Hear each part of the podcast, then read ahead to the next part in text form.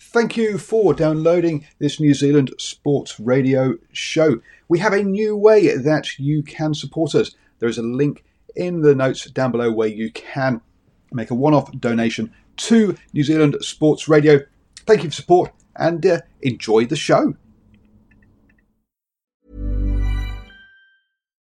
Since 2013, Bombas has donated over 100 million socks, underwear, and t shirts to those facing homelessness if we counted those on air, this ad would last over 1,157 days. But if we counted the time it takes to make a donation possible, it would take just a few clicks. Because every time you make a purchase, Bombas donates an item to someone who needs it. Go to bombas.com slash ACAST and use code ACAST for 20% off your first purchase. That's bombas.com slash ACAST, code ACAST. Hey, I'm Ryan Reynolds. Recently, I asked Mint Mobile's legal team if big wireless companies are allowed to raise prices due to inflation. They said yes. And then when I asked if raising prices technically violates those onerous two year contracts, they said, What the f are you talking about, you insane Hollywood ass? So to recap, we're cutting the price of Mint Unlimited from $30 a month to just $15 a month. Give it a try at mintmobile.com slash switch. $45 up front for three months plus taxes and fees. Promoting for new customers for limited time. Unlimited more than 40 gigabytes per month. Slows. Full terms at mintmobile.com. Hello and welcome to another edition of the Long Talk. Today, um, we're going to be talking about an interesting one, a sport that doesn't want to be competitive by the looks of things and one that, when I did a bit of research, did not come from where I thought it came from, um, which is an interesting one because we are going to be talking about parkour, um, which is all about getting from A to B in either the most um, economical fashion or, or, the most direct fashion, or in the most stylistic fashion, depending on which type of parkour you um, get involved in or free running. But again, we'll talk about the differences of that because today I have the CEO of um, Parkour New Zealand, um, Dr. Damien Puddle. How are you doing, sir? I'm good, thank you. So we'll get into all of that stuff later, but um, life is a journey, um, as is parkour. Parkour is a journey from A to B. Um, so let's uh, let's start off with your journey. What's your first sporting memory, be it either playing or watching? Of any kind. Of any kind.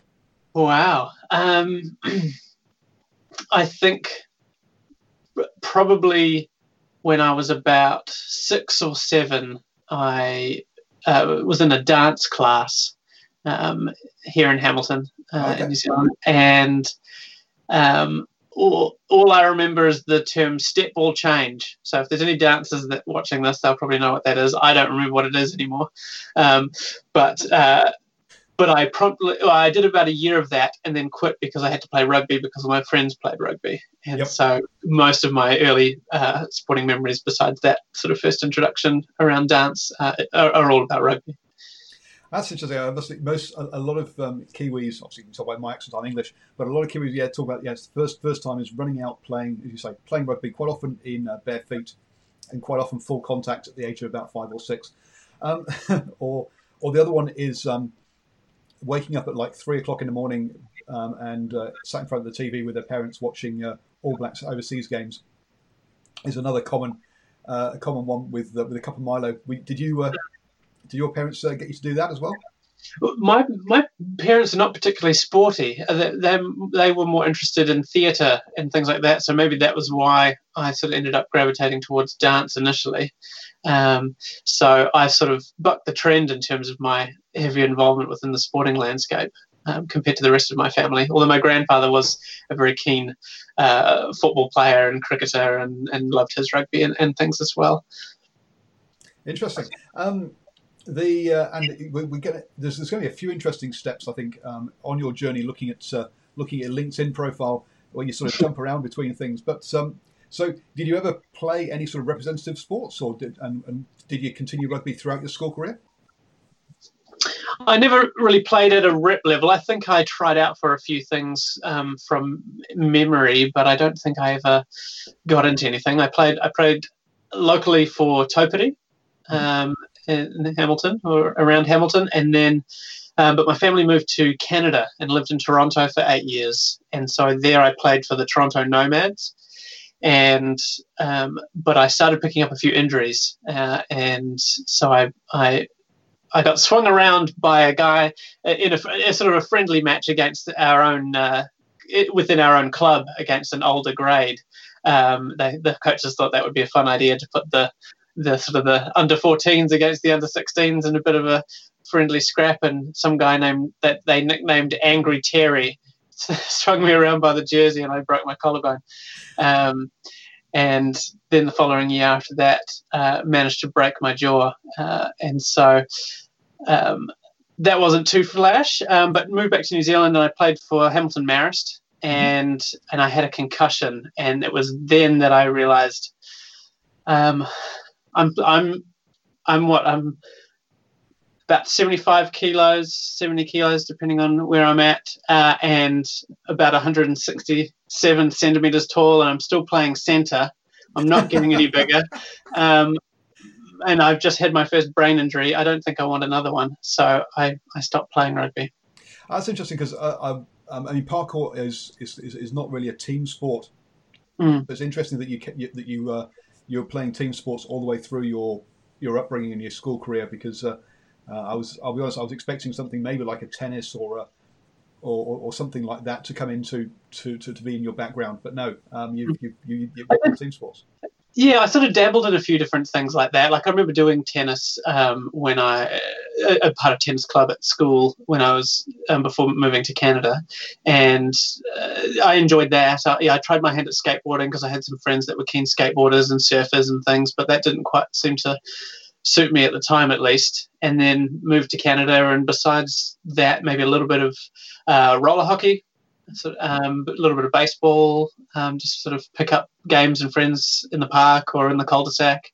Um, yeah and then back in new zealand um, a little bit of volleyball social touch. Um, but yeah for the last sort of 11 12 years it's almost been exclusively parkour the uh, well, you've done, you've, you've uh, ha, tried your hand at quite a lot of things, which probably uh, explains your role in um, uh, with with, with sort of being with um, uh, what's it, Waikato Sport um, at the moment. So, um, or Sport Waikato. Sorry, I was getting the wrong way around. Um, but but before that, a labourer. You you you've, you've with, with um, uh, was that sort of after school got involved in uh, in well collodion da- daffodils. So it sounds like planting. Planting daffodils. Yeah, I worked on a daffodil farm for a couple of years, and I loved it. It was, uh, you know, it was outdoors in all weather. Um, people say you worked on a daffodil, a flower farm, a daffodil farm. So well, they've got to come from somewhere. Um. So it was. I really enjoyed it. It was just a varied job. It was stuff was happening in all seasons, and it was different every time. Um, and yeah, I did that while I was studying my undergrad at Wintec. Ah, okay. So it was a, it was a part time um, mm.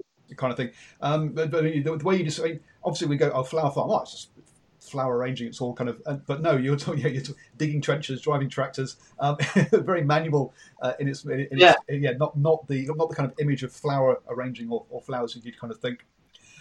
So you did that during your undergraduate, and then you you switched from being a this this this this is the jump thing I just couldn't see from a labourer to being a, a, director of a fitness company. Um, Mm. How does how does that jump come about? So I the, my studies were in sport and exercise science at Wintec, and I really really enjoyed studying there. And I the the flower farm, the daffodil farm, was owned by family friends, and so that connection was just an easy easy one in terms of um, being able to secure that job, and um, it was kind of flexible in terms of hours, um, which was helpful, and so it just fit around easily fit around the studies. And uh, following the degree, uh, a close friend of mine, we had been um, doing a little bit of um, fitness work together, and started this um, little company called Shape Living, and we were just yeah doing personal training and group fitness instruction, and just finding ways to get people active in different kinds of ways, getting them outdoors rather than having to be stuck inside a gym.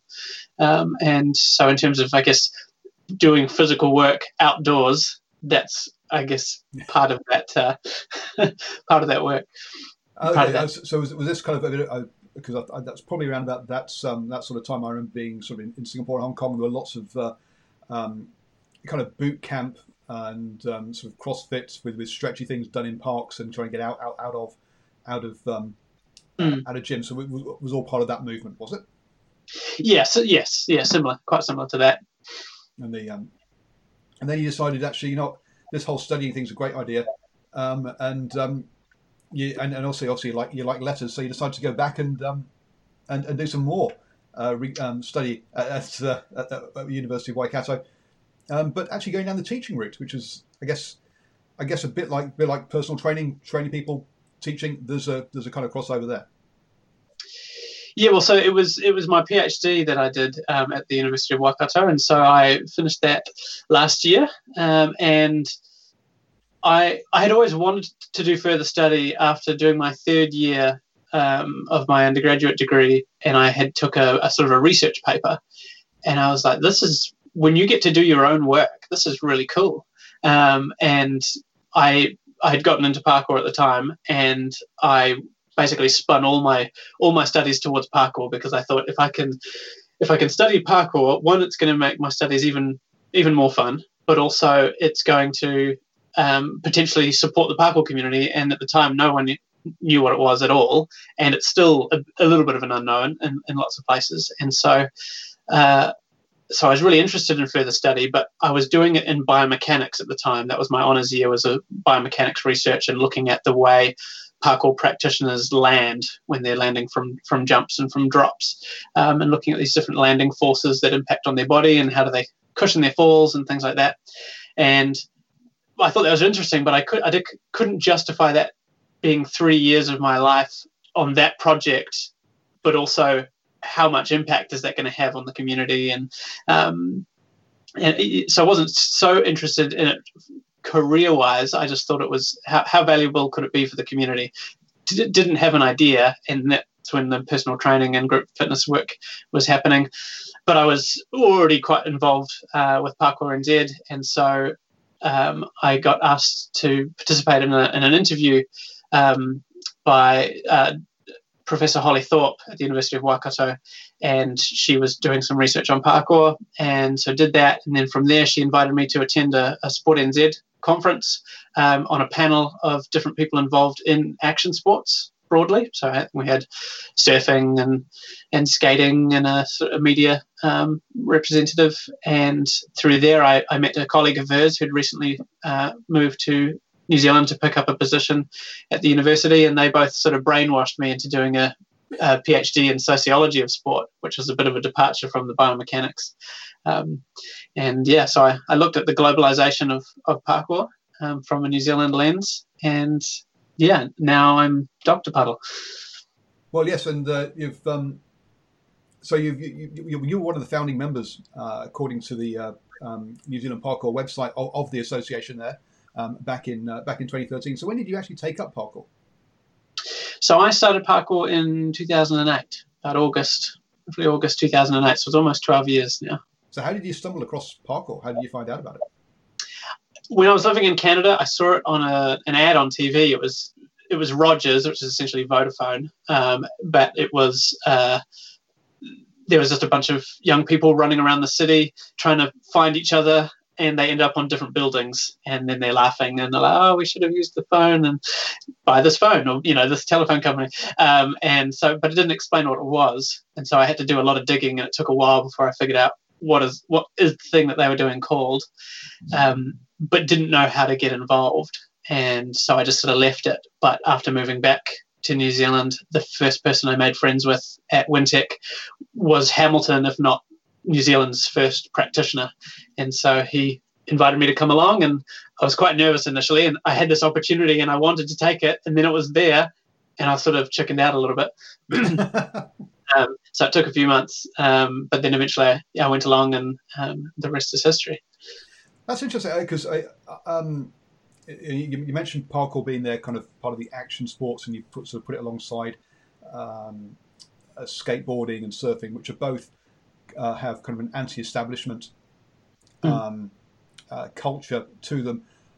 I always thought that the background of parkour was that it came out of basically um, uh, social, uh, well, estates in France, but um, generally um, social housing estates in France and how people got around that. But reading, having had a, a quick read up on it, parkour actually refers to the um, the military piece of, of getting across a an assault course, which I, which which was which was a bit of a surprise to me that for for a sport that from the outside the culture appears to be anti-establishment. It seems to seems to have very its roots in a very well in the military in a very establishment kind of part of uh, of society.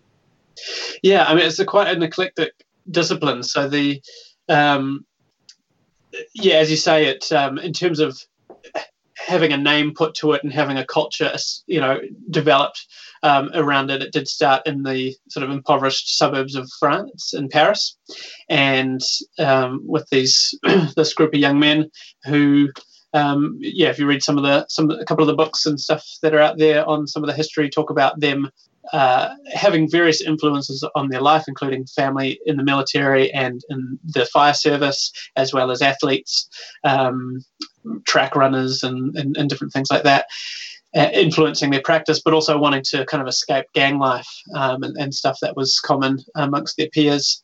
And so it ended up developing this this practice of, of, of going around and taking some of this training of overcoming obstacles in a course format to just the you know the brutalist architecture and things that were around them, um, as well as the the sort of the forests and uh, um, other natural areas and things um, in their areas as well. But yeah, the the term parkour itself is anglicized. So the, the original French word is spelled with a C and it has an S on the end, and that means route or course. Um, so parcours du combattant is a course for combatants, which is the military obstacle course. So yeah, it's interesting, and also the that um, say so, so I'm, I'm, I'm not not claiming by any stretch to, to, to have read in depth, but, but uh, um, this this also this concept that actually it's a uh, it's a martial art in in or uh, in, in some ways in a way of uh, sort of uh, well the, the whole idea of the of the of the of the, the, assault course is to get from you to the enemy without getting shot at, basically. Um, and uh, so in, in, that way, it's a kind of martial art sort of how you get from A to B without getting hit. Um, uh, yeah, the martial art of running away. Well, running away.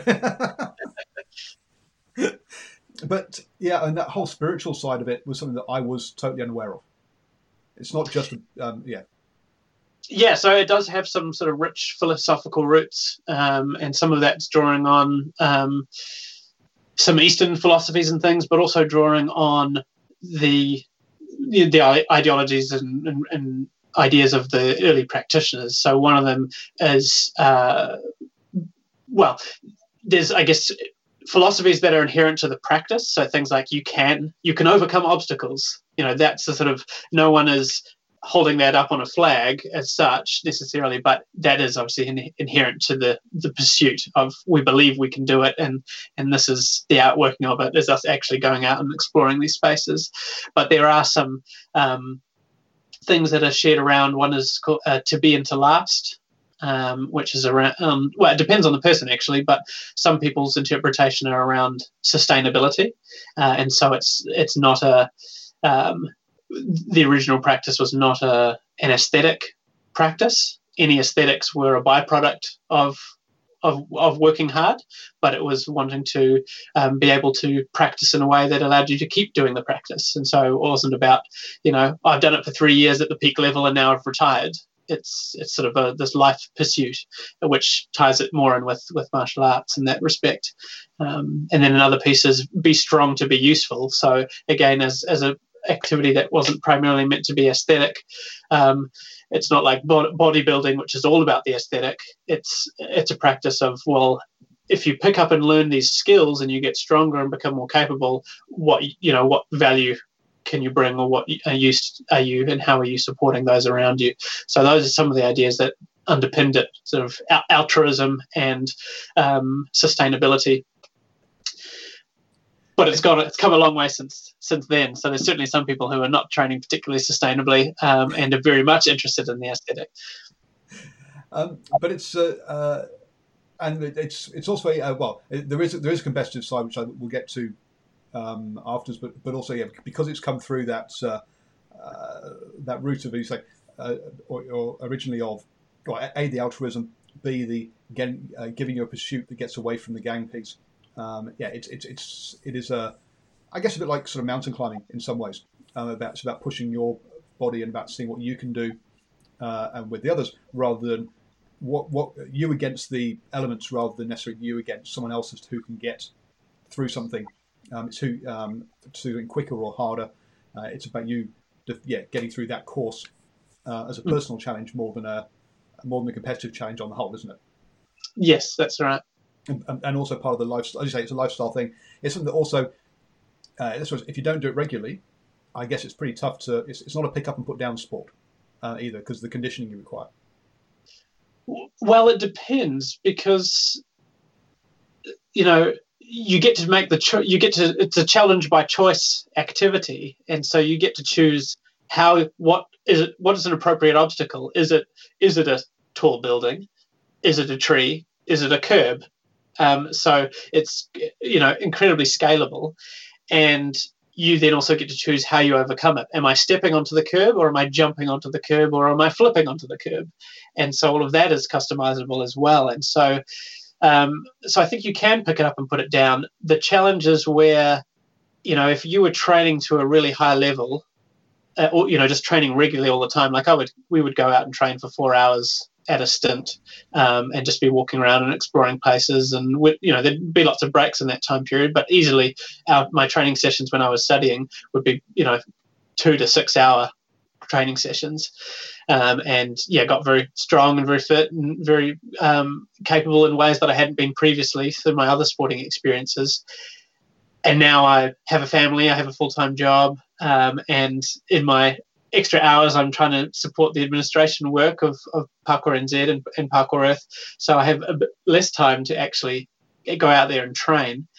And so sometimes when I step out there, it's like, I know what I used to be able to do, and I would like to be able to do that, but is it is that sensible for me to try right now? Should I, at, at, the very least, warm up? Or yeah, so it goes. It definitely goes through ebbs and flows, but um, I do think you can pick it up and put it down, so long as you're being sensible about what, about what you choose to, to to do.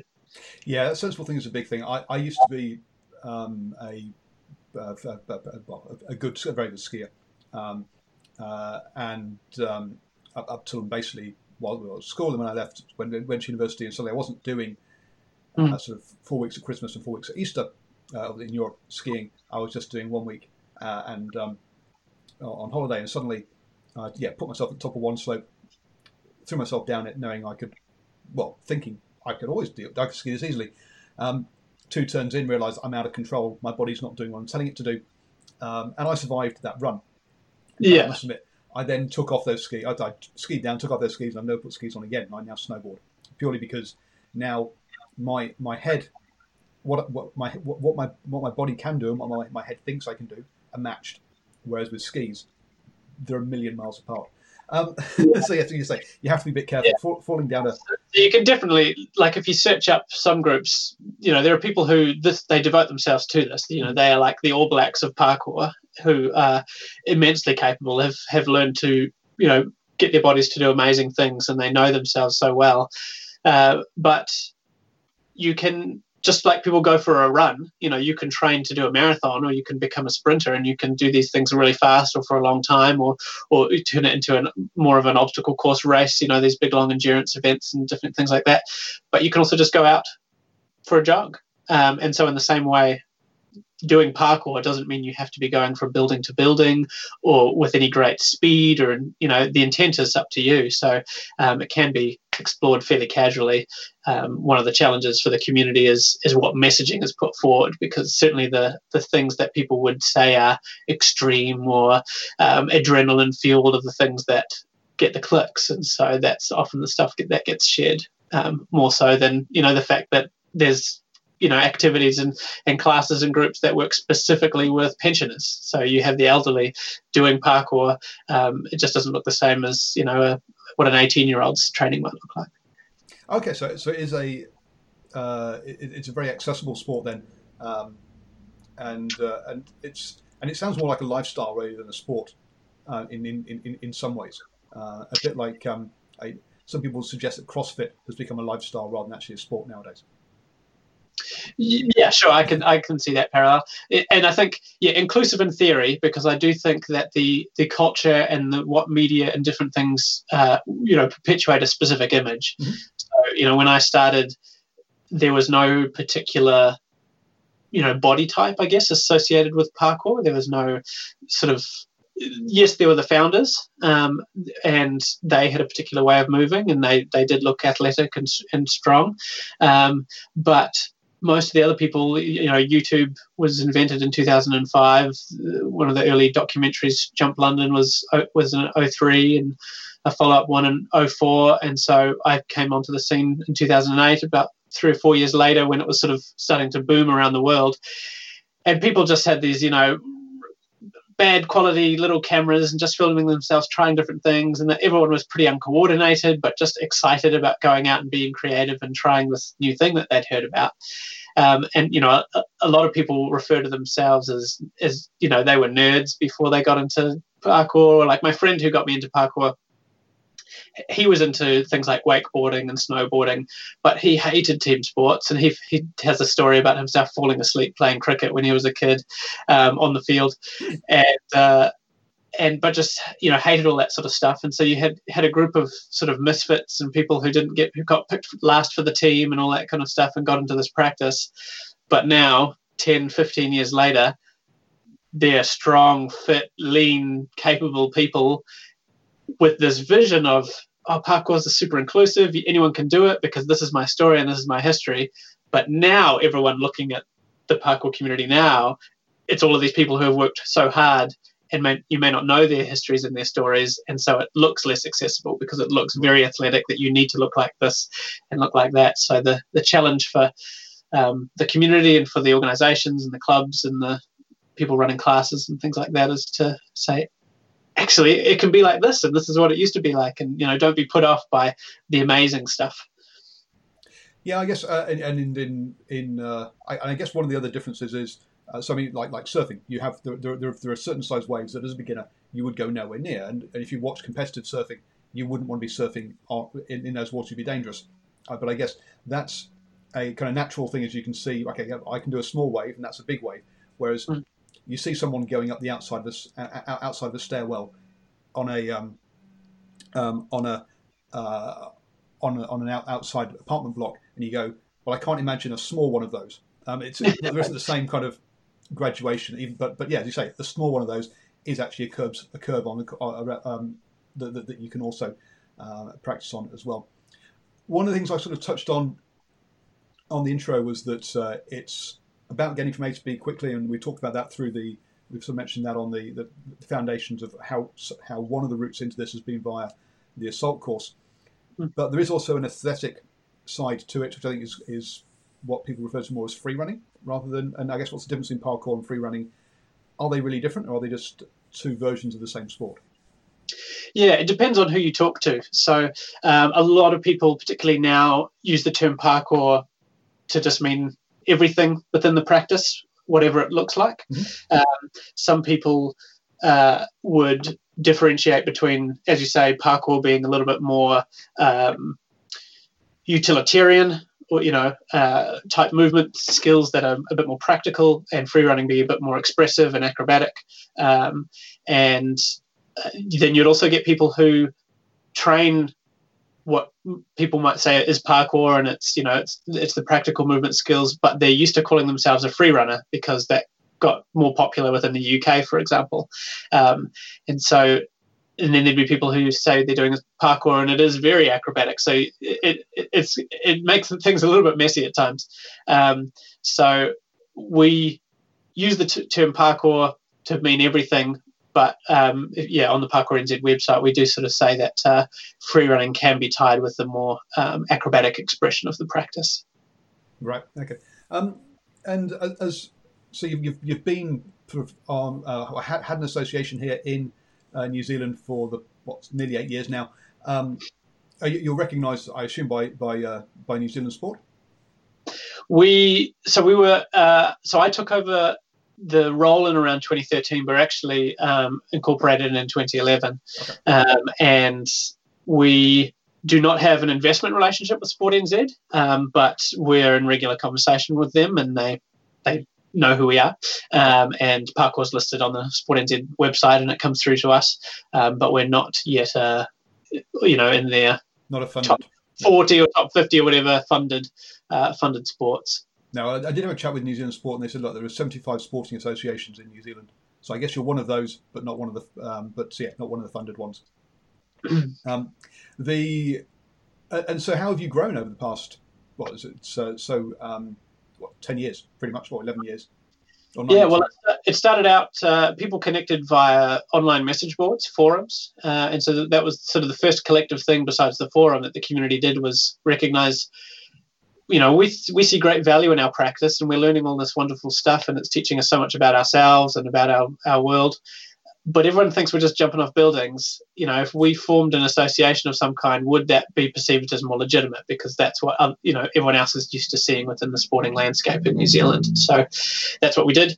Um, formed uh, New Zealand Parkour Association, short form is Parkour NZ or Tauhokai Aotearoa, um, and uh, and yeah, so we we were started in Wellington, um, and I yeah, I well, my my signatures on those founding founding documents, but it wasn't really my brainchild. I was just part of those early conversations, and then we, um, I because I was getting so excited and so interested in it, and some some changes in in what was happening in some of the original um, people's lives, I ended up taking over the the leadership role in around 2013, and.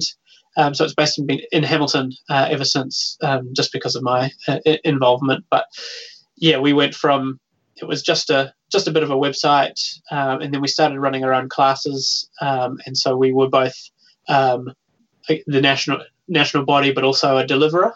Um, you know, most rather than purely an administrative body, also uh, doing delivery.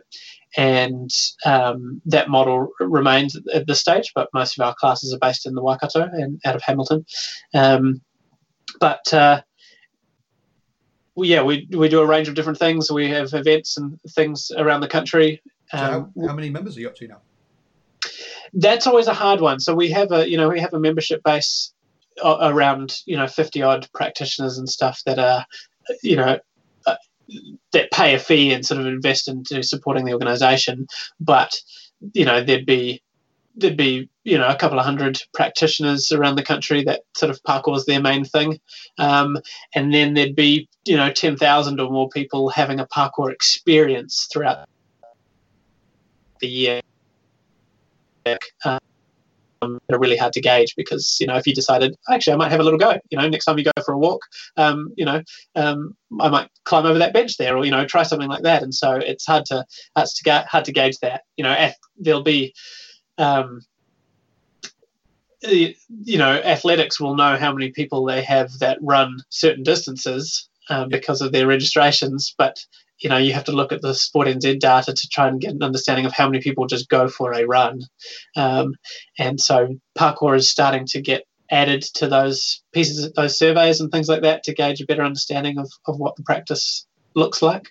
Um, but I think it'll always be a little bit difficult because it is the practice is spanning from people who are participating it as their core activity, as their sport, to people just doing it very casually. Uh, you know, it it's it feels and looks like children play. Um, so um, that's hard to quantify. The um, and um, the so so do you also we we've said it's mainly a uh, a lifestyle rather than a competitive sport, but there is a competitive I believe there is a competitive side to it as well. And do, so do you run and host competitions? Yeah, it is now. So traditionally, it is non-competitive, um, and uh, it would be interesting to know it ha- what it would be like if you know certain people, figureheads or different people um, hadn't gotten involved and pushed it in that direction.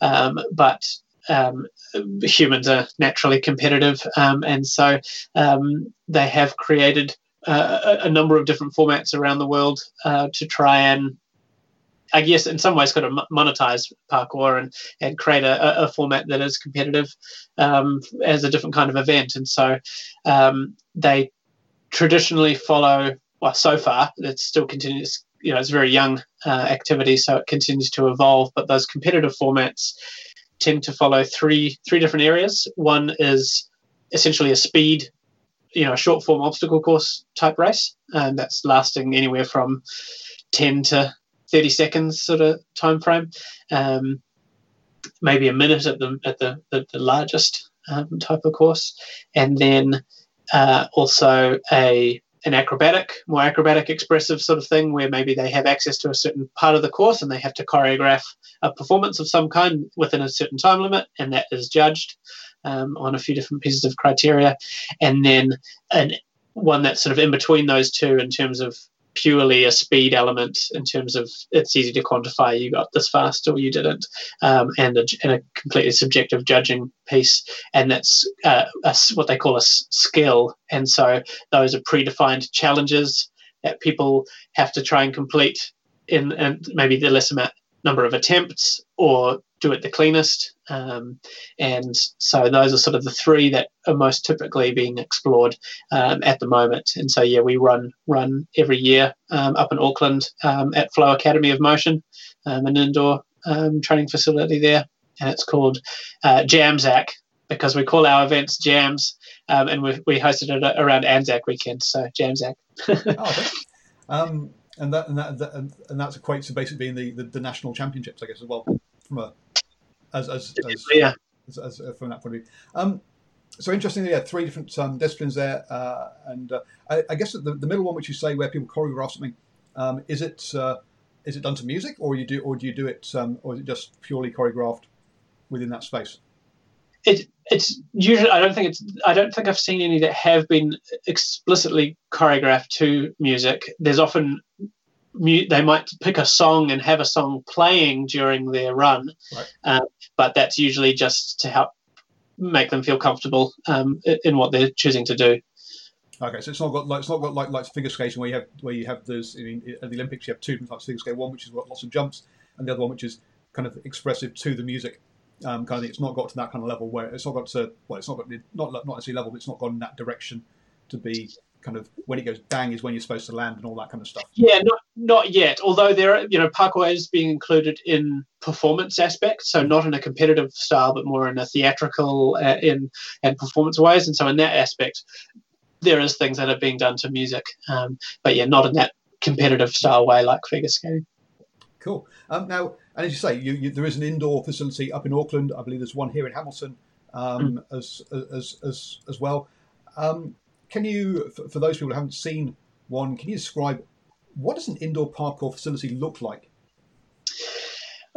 Well, they they all look quite different, um, actually, which is which is good. I think is a good thing. Um, but I guess imagine uh, a cityscape, a miniature cityscape of of walls and bars and boxes and things like that, um, but typically made out of plywood um, within an indoor facility. So they're often um, in New Zealand, at least, there's no purely parkour facilities. They're all multi-use facilities that incorporate um, other things.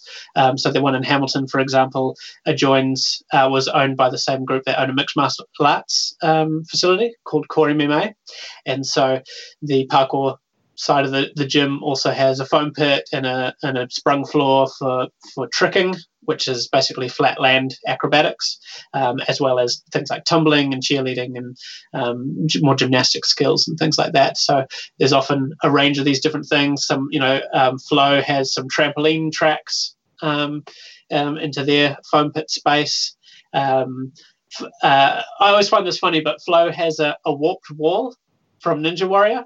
So even though there's no Ninja Warrior in New Zealand, I think that wall in even in Kiwis' heads, they've seen Ninja Warrior Australia or the UK or the USA, and they're, oh, I've seen that wall. I know that wall. I'd like to try if I could, you know, see if I could get up. So both their gyms have a have a warped wall uh, in it. But yeah, flows flows um, obstacles are, are basically just bare plywood. So it's just a brown sort of color, and they have these big big blocks that can actually be flipped on their sides and shifted around and so heavy that they don't move anywhere, but they can sort of basically change what the gym looks like from time to time. Whereas the Hamilton one has a um, sort of a samurai and Dragon Ball Z themed uh, graffiti art and stuff all over it um, to create a di- quite a different aesthetic, and it's more fixed obstacles, but with a lot of movable smaller pieces. Um, as well. So it varies from place to place. And I recently actually saw a gym in uh, in Belgium that I hadn't seen before, which a lot of it is basically steel bars, so lots and lots of swinging and different kinds of movements like that. But actually, a lot of brickwork. Um, so it's less is actually made of plywood, and it's actually more replicating the outdoors. Um, That's interesting because the, the, bar thing sounds um, pretty similar to the professional um, tag competitions um, that, uh, that, that I've seen on YouTube, which basically look like oh, basic pieces of scaffolding with the with the with the casual platform yes. here and there.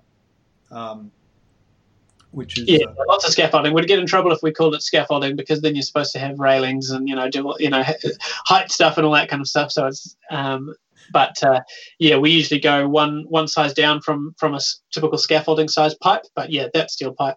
That, that, that kind of that, that, yeah that, that kind of thing. Yeah. Um, and I guess the, the other way of looking at it is uh, if you've seen a skate park, take a skate park and anything that's sort of slopey, make it blocky, and that's pretty much what a parkour park looks so kind of a bit similar similar to. Is, is how is how I kind of uh, from, from, from the photos that I've seen is, is kind of what it kind of looks like for those of you who've not seen uh, to, try, to try and describe it audioly, um, as it were, in words.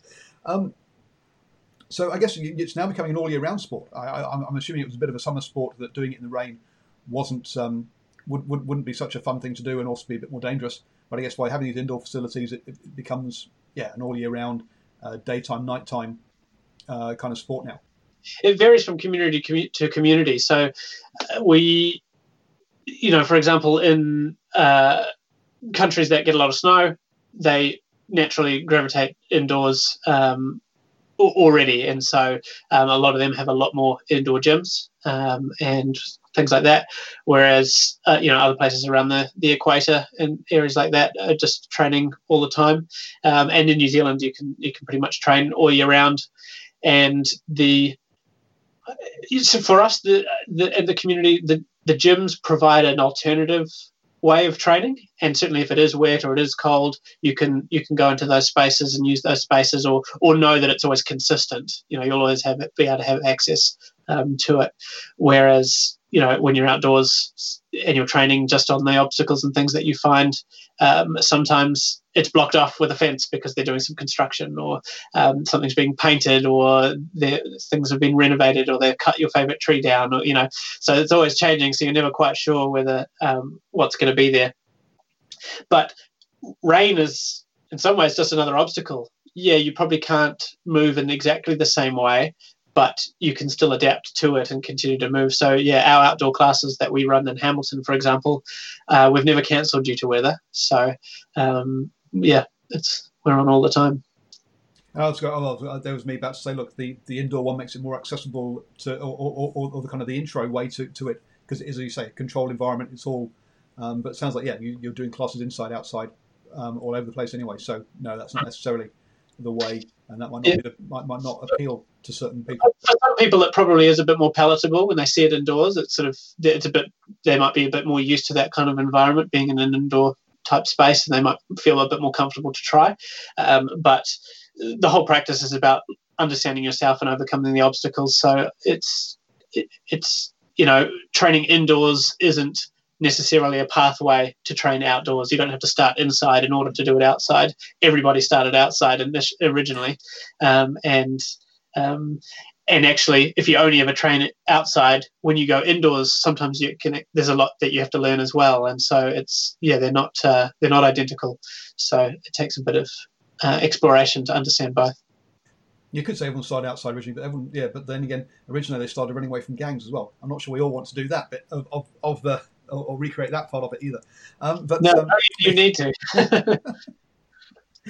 the um, over, over, over in France. Uh, now we've talked about facilities in Auckland and uh, Hamilton. I see those links on your website. Uh, I mean, is it something that's, that is you have practice? You, you, know of sort of groups down in Wellington.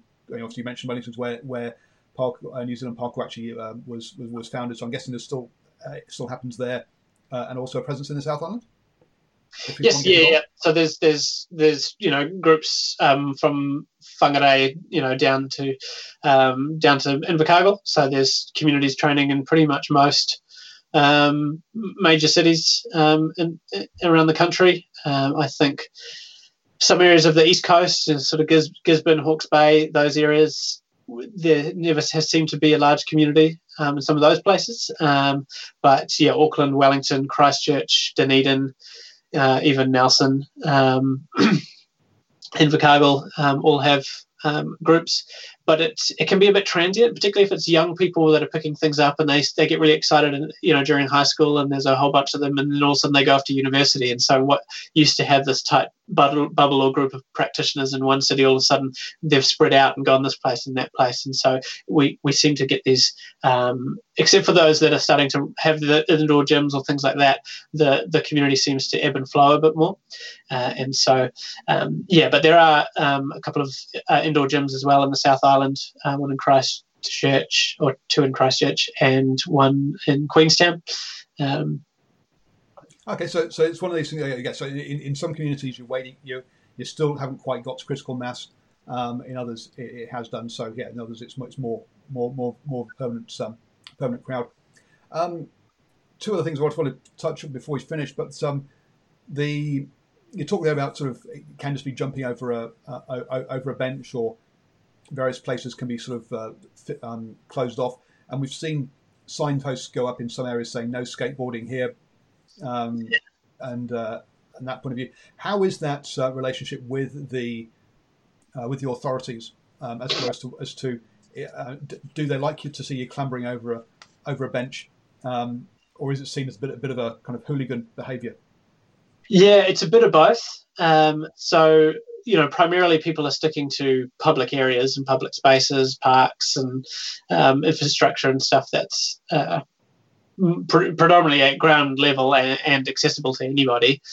Uh, but people's interest in pushing themselves and testing themselves and finding interesting architecture does sometimes mean that they end up trespassing um, and moving onto private property or maybe the public areas but scaling higher to find other you know features and things like that. And so yeah, some people do um, find themselves um, having to have conversations with security or property owners, um, sometimes police, but it's mostly security. Um, you know, in, in, the US they're always having to deal with police, for example, but in New Zealand it's it's it's more the security. Um, companies that employed by the by the building owners um, where you have most of your conversations and some of them some of them know exactly what you're doing and they might actually really like it and they think oh this is I you know this is really cool and i would i could watch you guys for hours but i'm going to have to ask you to move on um, just because you know um, we are liable if you hurt yourselves on the property so things like that so that's that's a constant frustration for the community when they want to have personal ownership of their own mistakes mm-hmm. um, you know they they have no interest in um, pursuing you know, I mean, we have ACC in New Zealand anyway, but you know, they have no interest in pursuing litigation of you know these places. They know that they're doing parkour, and none of these places were built for parkour, um, and so um, they do get annoyed at that. Um, but rightly so, they are not on their own property, so you know they have every right to be moved on by by the people who own those spaces. So, um, but we some of some some communities, you know, the, the focus for them is, is train. If they get moved on, they'll leave. Um, and every now and again, someone might get into an, an, argument, but most people just say, "Cool, yep, absolutely." Uh, is it okay if I just get one last video or you know something like that, and then and then we'll, we'll shoot off. Um, so most groups are like that. Uh, in Hamilton, we, we did that, but we also made a real effort to actually communicate and talk about the practice, such that um, obviously I did my my uh, PhD at the University of Waikato, but we run our classes there. So we, there's constantly a training uh, presence on at the university on the grounds that there's no problem so long as we don't come up, climb up on the rooftops. Um, and there's endless obstacles all over the campus. Um, so we're there all the time, and so we get other other parts of the country and us trying to work with the other universities campuses to say, you know, you can actually embrace this activity in a holistic way that's going to actually support the growth um, of the university itself and the, and the life of the university rather than just looking at it purely from a, um, a sort of a fear and health and safety point of view. Um, and you, you, you, said in there that uh, it wasn't made for parkour, but in some ways everything that's been built is made for parkour. That's part of the idea, yeah. Oh, yeah, yeah. I mean, the, yeah. The flip side. Uh, ladder, is it not? Uh, um, but yeah, you're right. It's it's uh, and I guess and the, the, way we connected on on LinkedIn was around um, public access and use of facilities. Uh, and look, if if you're not damaging the facility, um, why not use it in another way um, that's uh, that, that, can be used by the public? It's um, yeah makes makes a lot of sense. The economic value of those spaces, you know, we, yeah, we do have, you know, New Zealand's first outdoor parkour park is um, at the Hamilton Lake, Lake Rotoroa, and um, which we helped design. And you know, it, it's great to have that as a facility, but you know, we talk more and more with the Hamilton City Council. Don't don't go and say, "Oh, well, we'll build you your park. Stay in the park." So that's not what the practice is about. This is cool. This is a cool way to celebrate it, create some architecture, create something totally unique, and have a bit of a focal point down at the lake. Great, great space, great idea. But the practice is about exploring all these other spaces. And so, if you don't have to build a park, and you can just enable people to use these existing spaces, then it absolutely increases their value um, without having to spend any money. Um, and yeah, perhaps an extra thing is uh, um, uh, um, architects, if you want to know how you could add a little bit of uh, parkour into your buildings, um, I'm, I'm, sure you'd be happy to provide advice on that one. So all architects listening, yeah, we just we want people, you know, things get torn down because it's maybe ugly older I would say ugly, uh, you know, brutalist type architecture, but some of that stuff is actually re- built to last, and all the new handrails and things getting put up are like, you know, very cheap metals, and it's like, oh, we can't use that because we're going to break it, so we have to go somewhere else. So, please build strong things. and the other thing you touched on it earlier about Parkour Earth, and I, I guess this, this this astounds me that um, basically until last year there wasn't a global um, association of parkour, uh, and, and, you've, you've put that together um, uh, with, uh, with, with some other countries um, last year for the first time. Is that right? Uh, almost, yeah. So 2017. Um, we got formed, and I and I took over the CEO ro- uh, role last year, uh, in August last year. So the yeah, there has been multiple attempts even from as early as about 2004, maybe, um, to set up an international body for parkour. But it was always kind of independent or kind of unilateral to the community. It was, you know, it was this group in this country thinks it's a good idea, so they've started it and they're asking everyone else to join them and support their idea, um, which different groups found it difficult to engage with that. And so this is the first, uh, I guess, inter- true international federation in the sense that you had six national federations come together and say, we want this, we need this, let's build it from the ground up in a sort of a grassroots democratic way um, and create something like that. So, and, and an interesting combination of um, of countries as well. So you've uh, obviously New Zealand. Um, I think you got some France, England, and Poland was a bit of a, a surprise. I didn't realize the a big big Polish thing. Yep, yep. So the Polish um, organisation is there, South Africa, um, France, Switzerland, UK, Finland. Uh, we've also got the USA um, in there, joined recently, and in ongoing conversations with um, you know federations around the world that are, uh, are just getting form, formulated units. Because parkour is only just entering into some countries, um, let alone being able to formalize something more um, organized like a, a, national body.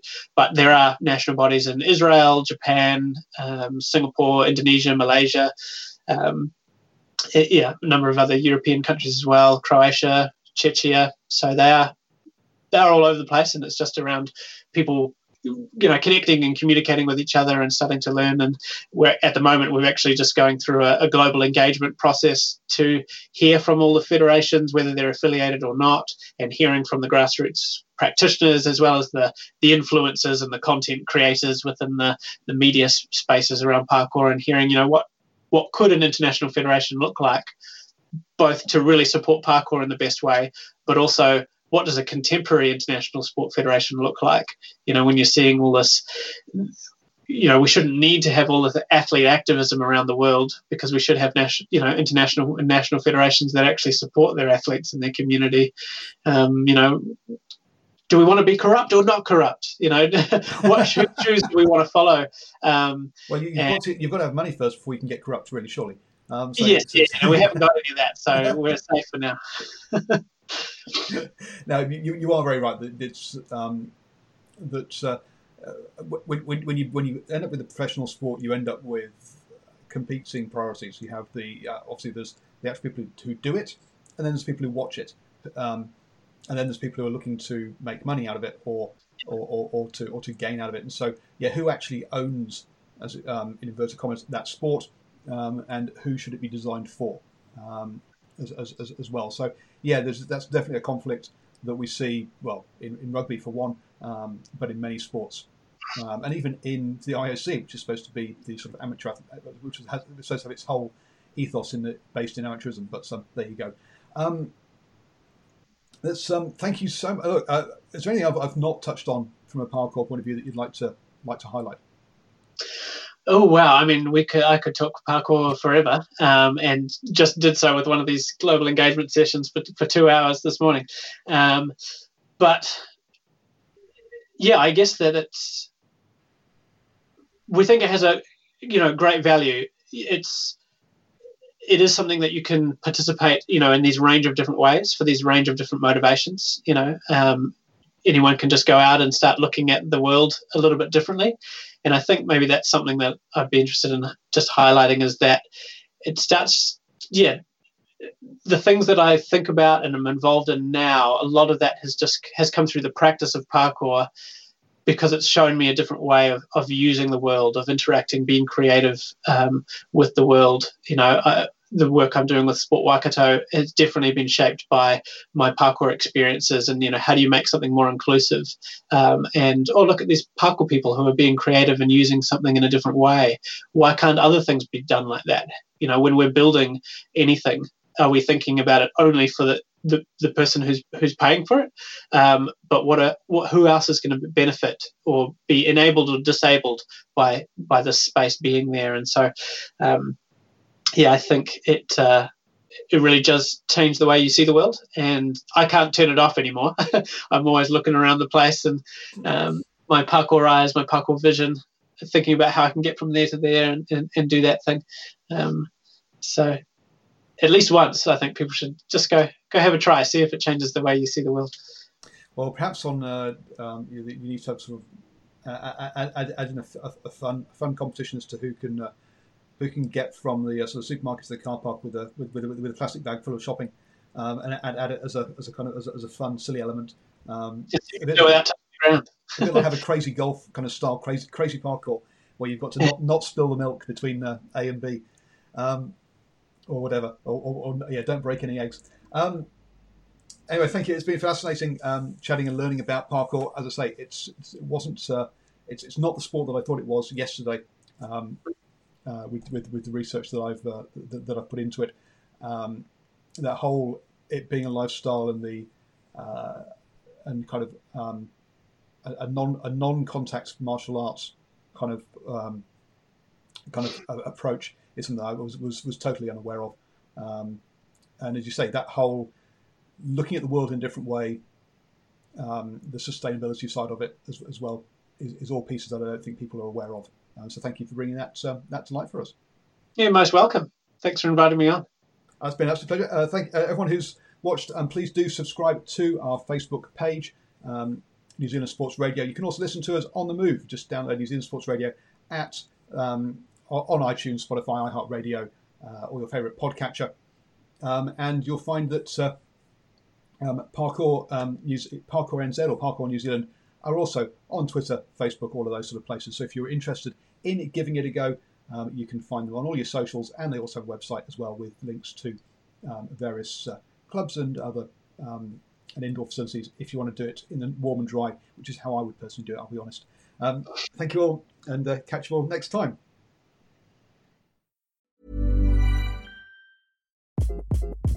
Hi, this is Craig Robinson from Ways to Win, and support for this podcast comes from Invesco QQQ the official ETF of the NCAA. Invesco QQQ is proud to sponsor this episode and even prouder to provide access to innovation for the last 25 years. Basketball has had innovations over the years too. We're seeing the game played in new ways every day.